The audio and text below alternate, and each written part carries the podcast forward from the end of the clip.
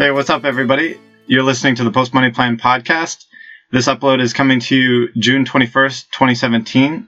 You can find us at postmoneyplan.com or on the iTunes podcast app at the Post Money Plan, or also on the Google Play app on the Post Money Plan as well. Today we're going to be talking about recruitment again, but from the perspective of someone in HR. Before we spoke to Peter from the applicant standpoint of when you're trying to apply for jobs and what it's like being the outsider trying to get into a company. Now we're going to speak with my guest Khal, who has experience in HR as an HR generalist. And he's going to give us a little bit of the perspective from the inside how the company is looking at employees and potential applicants. So, welcome to the show, Khal. Hi, thanks for having me. Could you just give us a little background on yourself so the audience can get a gauge of your experience? Yeah, it'd be my pleasure. Well, my name is uh, Hud, and I work in HR, as you mentioned. I've been in the HR business for about four years now. I've done everything from recruiting to general role, and I'm currently now working in the compensation and benefits sector. As far as recruiting, I've done everything from hire blue collar operator jobs all the way up to operation managers for engineering firms. So I have quite a bit of taste of uh, recruiting and the different types of recruiting that companies do, which I'm sure we'll go over today. All right. Okay, so just as a general outline of what we're going to cover, we'll address how the recruitment process flows in terms of the chronology of events, and then the important things applicants should know about the recruitment process and key things that HR is looking for, and then things they're looking for in the interview process, and then things they don't want to see during the recruitment process, and then once an offer is made, how the onboarding process works. Okay, excellent. So let's start from the beginning. Could you walk us through the recruitment process in terms of how the, the flow happens in terms of events? Uh, definitely, it'd be my pleasure. So, the flow of recruiting can vary from position to position. It's not a cookie cutter type exercise in a company.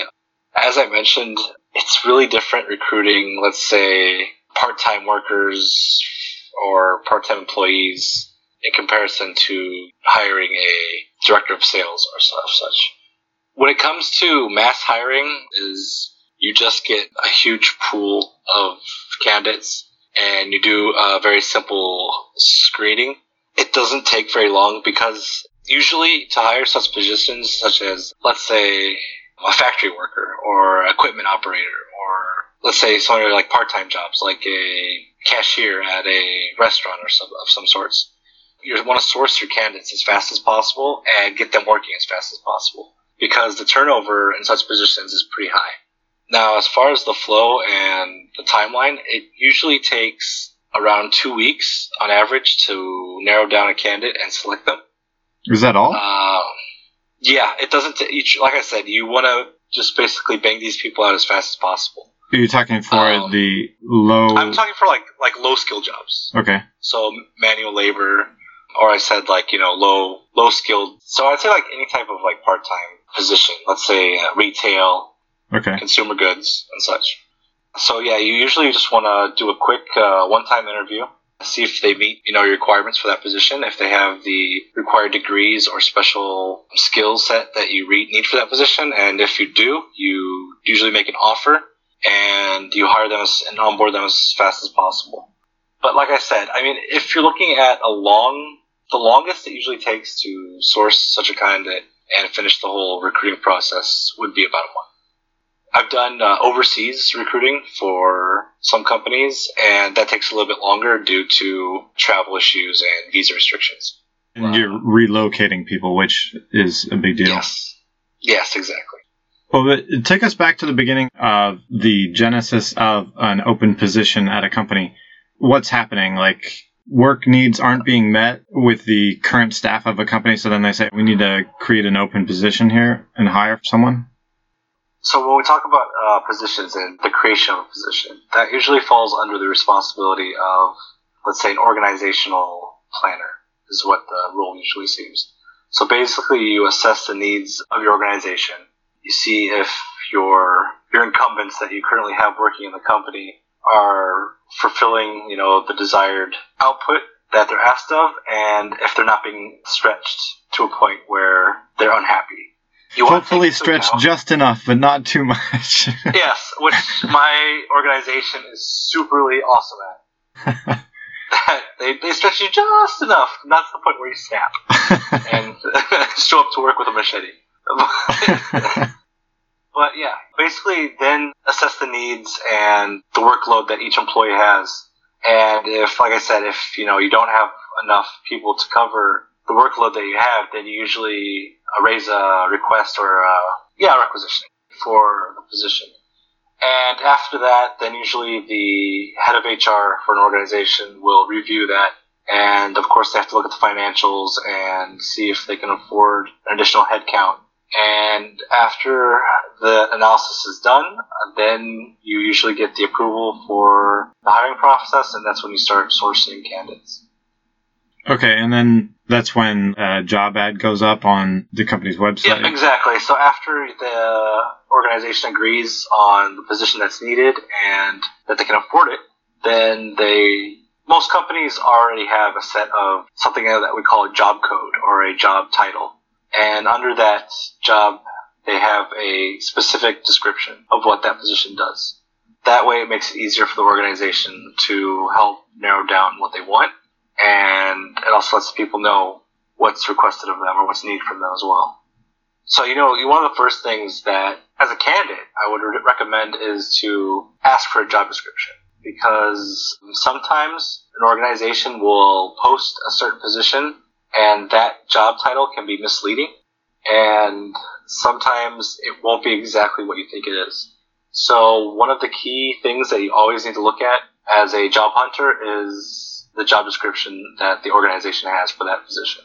Yeah, that seems like a good um, point because just a title can really get you thinking one way when it, it might not be the expectations for that job. Yes, not at all. And sometimes they'll fancy up the, the job title, and the position itself is actually something like administrative or something that doesn't or doesn't even meet what you want to do. You know, account executive. Exactly, and you're just you know in the back room doing uh, P and L you know, paperwork and stuff. So that's one of the main things that you want to look at. But yes, getting back to what we were talking about, after you know the request is made, that's when usually for most organizations you'll have the recruiter or the person who is out there sourcing candidates and interviewing, basically screening, interviewing, and then hiring and onboarding. So that will be the recruiter's main task to get that position up either on the company website via different social media networks such as LinkedIn, Glassdoor, and Indeed. And then you try to source as many candidates as you can possible. Bearing in mind that you always also want a quality candidate. You don't want a, a not so qualified candidate for your positions. Now, job titles can be misleading. Candidates can also be certain times very misleading on what they put on their CV. or certain experiences or skills that they have where they won't be nearly close to what they actually can do. So that's one of the biggest challenges as a recruiter is also, you know, screening the quality candidates for a position. So when it comes to the screening process, let's take a specific example. If you posted a job description and it says five years work experience required or master's degree required or something, then is that a strict standard? Then if they don't have that, all those resumes are just thrown to the side? That's dependent on the, the hiring company, to be honest, because I've worked for a company where they take it super serious and they stick to their minimum requirements 100% and they won't look at anything below those minimum requirements. And then I've also worked for a company where they usually put those minimum requirements to narrow down their selection. And usually the people that do apply when you post such minimum requirements have a higher skill set and more experience than what you're looking for for hiring. So it really depends on the company itself. Okay, so if someone's right on the border or questioning whether they meet the criteria, should they be applying or not?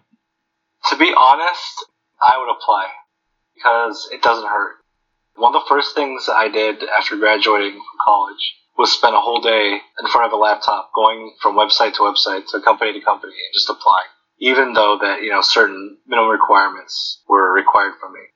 As I said, now working as a recruiter, it's not necessarily a red line that you can't cross. That if you don't have those requirements, you can't apply.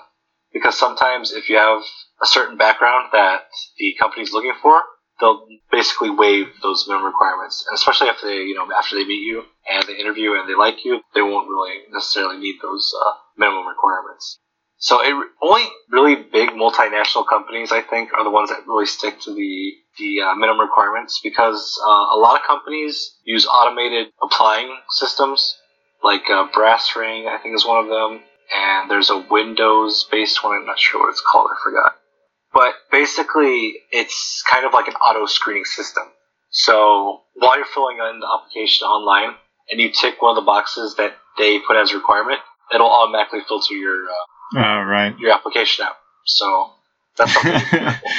yeah, I in fact I think I remember something like that. Is some online application would ask you certain questions, and they might even be like subjective questions, kind of. And then if you answer in the negative, then it's just like set up so then it's like you're not accepted. But then you could just go back and change it, and it would accept it. yeah, so that's one of the downfalls of uh, these automated systems that a lot of companies are using these days because it kind of it's not as accurate and or reliable as a you know an actual recruiter that uh, physically screens uh, applicants one by one. I mean, it's a super tedious job. It's one of the one of the things I hated the most about the recruiting process was basically screening, let's say, like a fresh out a fresh out engineer grad coming in for you know entry position engineering position in our company. So you have thousands upon thousands of fresh grads that are applying, and it's so tough and, and so tedious to go through all those applications and try to find that one applicant that you need for your company or that you think will fit. Because, like I said, a lot of times the CVs or resumes, as you call, can be misleading, and you kind of get a wolf in sheep's clothing. Okay, so then once you're going through that screening process, you weed it down to a certain number that you want to invite in for interviews? Yeah, we usually try to shortlist around, and shortlisting is basically taking out of your entire pool a smaller pool of candidates. So after we shortlist a certain number of candidates, we'll then start contacting them and showing interest and telling them that we wish to interview them. And for most first contact phone calls, we'll do a quick screening of the employee. Basically, a quick screening will consist of if they're working, if they're interested in the company, if they know what the company is, uh, if they applied, and so on. So it'll usually be a 10 to 15 minute phone call of short questions, and if the person is still interested in attending an interview, we will schedule a first interview after that first initial call. Okay, so then still on the um, weeding down the candidates towards the interview process or to invite in for the interview process. In your specific situation, let's say for like engineers, let's say junior engineers, what are the things that are going to stand out that are going to make you want to invite people in for interviews? Like, is it the school that they went to, the, their GPA, or they had some work experience already, or like what are the things that are going to stand out to put someone above the rest? It's really a mixture of all of the things you mentioned. Because also, when we're hiring for certain positions, the hiring manager is what they call them, the person who actually needs the employee. So let's say the operations manager of the engineering firm. He will also want to review the candidates that we shortlist. So getting back to that, after we shortlist candidates, we usually send them forward to the hiring manager for his review, and he will review a lot of the stuff that you said. So he'll take a look at the school they went to, GPA, what kind of classes they took, any type of extracurricular activity that they had. A lot of engineering positions will require co-op experience and internships with the organization, so they'll take a look at that, who they worked with, uh, what type of job they did, and to be honest, with the more highly skilled positions, like let's say IT, engineering, health and safety, one of the big factors is the school that you went to. A lot of the multinational companies will put a lot of focus on where you went to school and how well you did. So they will also take a good look at your GPA and the courses and your major. as mentioned, um, if you had any type of voluntary work or extracurricular activities that add to your certain major or and or skill set, it'll be a plus. If you had a part-time job that was also close to the industry that you're applying for, will also be a positive during your career process. And at what point, how far past a junior position does it need to be on your side of the table? You'll stop looking, or do you ever stop looking at the GPA? If you're hiring for a position where it's like a 10 years experience kind of thing, are you still Yeah. looking at the GPA or? yeah, uh, that's a good point. Another thing is, is for the company I currently work for, uh, we have two types of hires. We have a type of hire called fresh out, which is people that have less than five years experience, and then we have something called experienced professionals. So how do we categorize these people? Basically, if you're an experienced professional, you will have more than five years experience. So if you're an experienced professional, the whole GPA, school, et cetera, et cetera, goes out the window. We're, we're looking at what you're doing and who for who you're doing it for. So let's say we need a fluids engineer, and we want to go and pick somebody off from a, comp- a competitive uh, company. So we'll go look at you know his certain skill set and what we're looking for, and that's what we're going to look for. We're going to look for his position, his title, and his you know his job description as what he currently does with the other organization.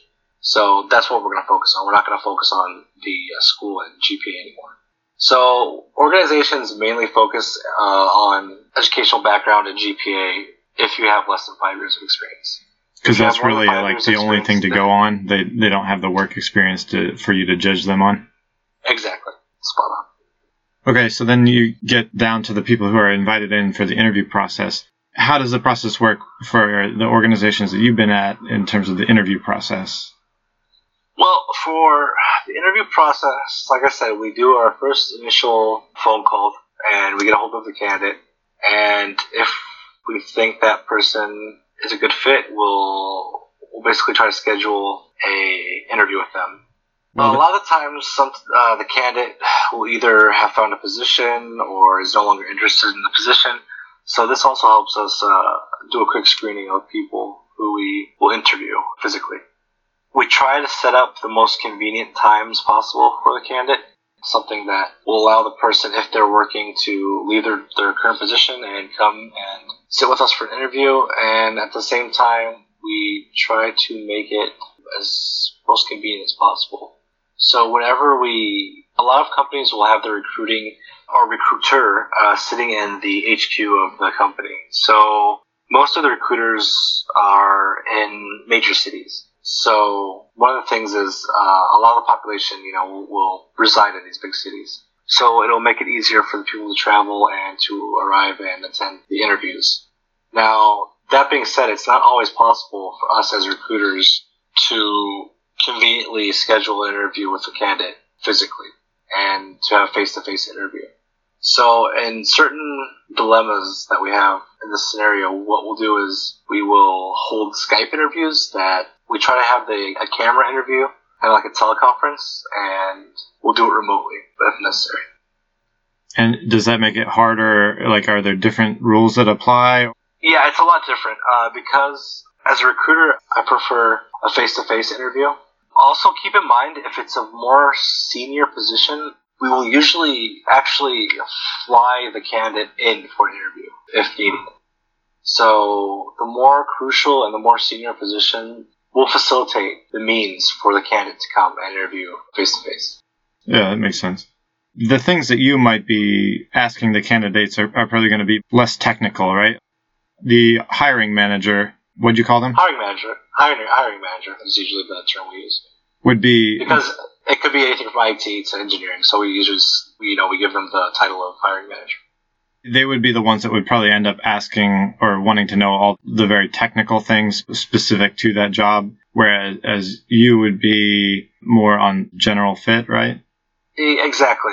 If we have more of a skilled expertise uh, type position and or company, as mentioned, like let's say engineering, for example, you'll always have a technical person and you'll have the more, how can I say, HR type personality person. So in my, one of my previous organizations, whenever we conducted interviews, I would always have the hiring manager and or somebody he delegates attend the interview with me. So what we would do is we would do the, the general screening and the first initial questions, getting the basic info of the of the candidate, and then we would also do some psychometric uh, analytical questions that kind of help uh, determine the personality and the work ethic of the candidate. Oh, that's Now, pretty not all- interesting. Yeah, not all companies use uh, such types of methods for the interviewing. My current employer will not have any pure HR recruiters in the company. All the recruiters are previous operations, and they all have field experience, which I personally don't agree with because I think recruitment needs that kind of human touch as as we are human resources. So I think being pure technical uh, is a little bit of a downfall. But at the same time, when you are hiring for such positions, you need that, that expertise. You need that skill, knowledge, the, and the, the requirements that the operations need. I definitely feel like the best recruiting method that I've performed and done has been the, the dual interview, where it's been me and a uh, technical person. Does it ever end up where candidates are, are making it through the HR process and then getting to the technical hiring manager and they're saying, why are you giving me all these candidates? They, they don't know anything on the technical side and you're sending me the wrong people kind of thing?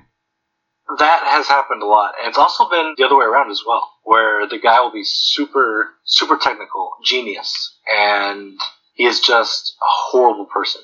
Like, horrible, horrible attitude, either super cocky or has an attitude or just is, isn't a good fit for your organization. You want to make sure that you hire someone that will add value in all aspects for your organization yeah, you can go out and, you know, hire the Albert Einstein of petrophysicists, but if he's going to go and make all of his coworkers miserable and start fights and make, you know, your workplace a living hell, then it's not worth it. So you have to find the balance between a good employee and a skilled person or a technical person. That's an interesting point because I don't think a lot of people are thinking about that during the process of trying to find a job but in terms of portraying themselves as as a functioning member of a team and a, a sociable person that people can get along with. People are usually focused on, oh, like, do I look good on my resume and just say the right words in the interview? But I think that's a good point in terms of just being a, a sociable and, and likable person too. And not just putting on a nice face, but actually being that person. Yeah, it is. It is. It's super important to be yourself. You want to be as as transparent as possible to the recruiter. If you're putting on this face of of a hot shot or something you're not, it's gonna look super bad down the road. So you want to be as clear as possible and for yourself. You need to be comfortable. You need to speak your mind and be confident. You should always be confident. Don't be shy. One thing to always remember is that the company that's hiring is the person who needs you. Yes, you are looking for a job, but at the end of the day, we're the person who needs you. It's not the, the other way around.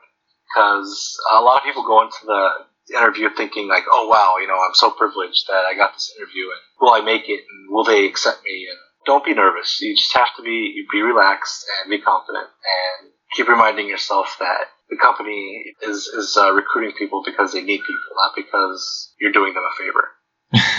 yeah. So we've still got a lot to cover, so I'm going to go ahead and cut the episode off here and make this part one. And then we'll go ahead and come back next week and cover the rest of what HR is looking for from candidates in part two. Thanks, Khal, for joining us, and we'll continue the discussion next week. Don't forget to subscribe to the Post Money Plan podcast in the iTunes podcast app or Google Play, and we'll catch you next time on another episode of the Post Money Plan podcast.